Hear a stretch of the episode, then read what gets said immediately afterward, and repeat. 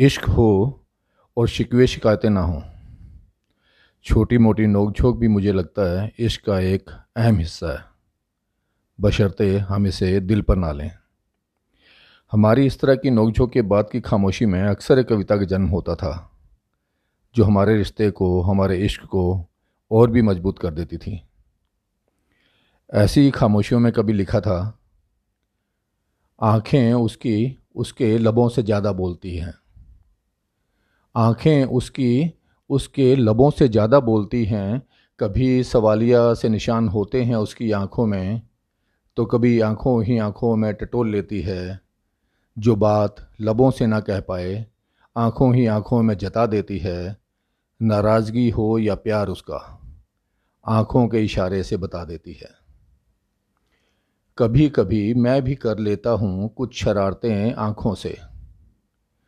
फिर जिस कदर वो पलकें झुकाती है, कसम खाकर कहता हूँ, वो दिल में नहीं, रूह में उतर जाती है। बहुत बातूनी हैं आँखें उसकी। बहुत बातूनी हैं आँखें उसकी, पर अब मैं भी उन्हें चुप कराना जानता हूँ। अपने लबों को धीरे से उसकी आँखों पर रख देता हूँ।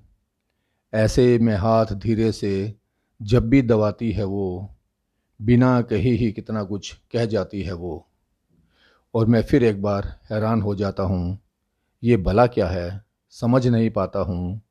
लबों पर हाथ रख दो तो आँखों से बोलती है। लबों पर हाथ रख दो तो आँखों से बोलती है।